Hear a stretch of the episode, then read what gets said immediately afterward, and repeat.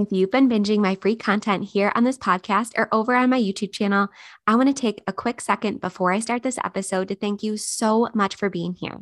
But the free stuff will only get you so far. So if you want my complete proven blueprint for opening a successful and sustainable play cafe or indoor playground business that is profitable from day one, I want to invite you to join me inside my signature course, Play Cafe Academy.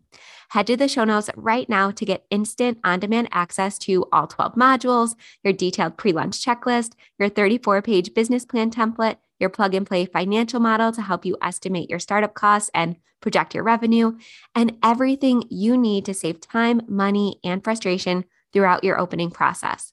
For a limited time right now, you'll also get an entire month of free access to Playmaker Society, my invite-only membership created exclusively for Play Cafe Academy students who want to work with me personally to optimize and scale their businesses through coaching, guest experts, templates, and plug-and-play resources, plus collaboration with over 200 other owners, and so much more. The price for Play Cafe Academy will go up before 2022 is over. So lock in the current price and get all the exclusive bonuses, including a month inside Playmaker Society and getting a chance to work with me personally by heading to the show notes and choosing your preferred way to pay in full or over time right now. I will see you there.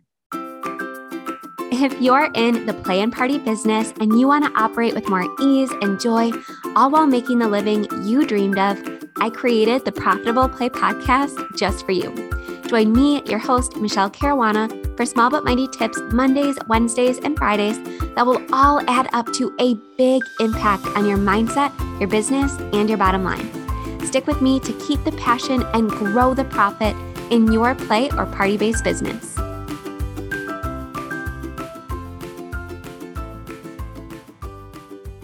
Hey Playmakers, happy Friday. So as you likely know, if you've been listening for a while, I like to give really quick tips on Friday or answer listener questions. So that's exactly what we're going to do today. But to be honest, this was not my favorite podcast episode to create because it is not a fun topic, but it is a very important one nonetheless. So please just give me a moment of your time this Friday because it could save your butt from getting sued. A couple weeks back, I talked about how to host profitable character events at your indoor playground business, and I interviewed Tiffany, the owner of My Play Cafe, over on my YouTube channel, which I'll link in the show notes, and I even shared some takeaways here on this podcast on episode 144. But one thing I didn't really get into is the legalities around using trademarked character names in your event names and marketing materials. Now, as you know, I'm not qualified to give legal advice. So in this podcast episode, we're just going to pretend that we're two business BFFs having coffee, okay?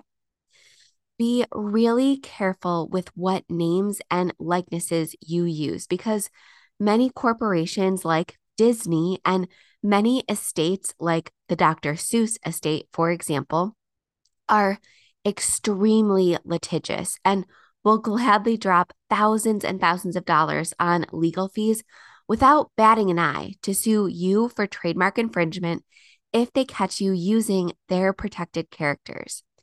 And you might be listening thinking, Disney surely has better things to do than come after me as a small business owner, right? Wrong. They are so invested in protecting their brand and characters, honestly, as they should be, that they will not hesitate to make an example of a small business to then deter other small businesses from following suit. And no pun intended there. And this has happened enough times by now where a precedent has been set, and it is truly just not worth the risk to your small business. And you'll probably notice that companies that do this full time, like character entertainment companies, you will pretty much never catch them using trademark names because they know just how risky it is. And they've seen other small businesses fall to these litigious companies. Now, not all trademark or copyright owners are quite as litigious as Disney or the Dr. Seuss estate. Like, for example, Ludo, the company who produces Bluey and owns that trademark, has honestly up until now not chosen to step in and litigate when small businesses use the character's name and likeness. Now, could they decide to change that policy at any time and shut down the use of their character by others? Sure. You need to weigh all of these factors and make your own best decision and judgment for your small business. This is not a one-size-fits-all here. I linked an article in the show notes that I found really helpful when researching this topic. And of course, seek legal advice if you are unsure of what you are doing or advertising is legal. But I follow a lot of play spaces on social media, and the number of pages and companies that I see using real character names like Elsa and Anna, it really frightens me, because if you do that, you are putting your entire livelihood and future at risk. We have a running list in Playmaker Society of potential alternatives for popular character names that are totally above board and legal to use, but are still very recognizable for your customers. And I promise you, it's not going to result in a loss of sales. Like, for example, Elsa can be referred to as the Snow Queen or the Ice Queen, and she and Anna are often referred to as the Snow Sisters. And any parent who has ever seen Frozen will know exactly what that means. And trademark covers the likeness of characters in addition to the name. So you also cannot use the cartoon renderings that are put out by Disney for your advertisements either. I instead prefer to use pictures of the actual character that will be attending to ensure that I am staying safe. And again, this can be a gray area too. So seek legal advice and counsel if you're at all unsure or nervous. So for example, if I'm hiring a princess character company, I'll ask them if I can use one of their Elsa pictures or Anna pictures or whoever I'm hiring to be at a particular event to use for my advertisements. And because it's a win-win for both of us to sell out the event, they're usually just fine with doing so. And you can use names such as Glass Slipper Princess, you can use Mermaid Princess, Archer Princess, Frog Princess, Beauty Princess, and similar names like that.